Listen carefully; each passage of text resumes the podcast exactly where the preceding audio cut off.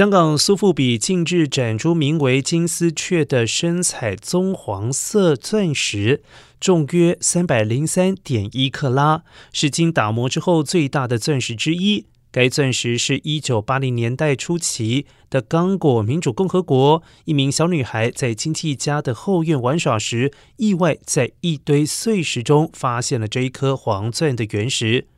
这块原石是附近矿业公司的开采工人丢弃的，当时工人认为原石过于粗大，不太可能切割出钻石，却没想到这是世界上最大的一块钻石原石，重达八百九十克拉。十二月该钻石将于纽约苏富比拍卖，预料成交价格超过一千五百万美元。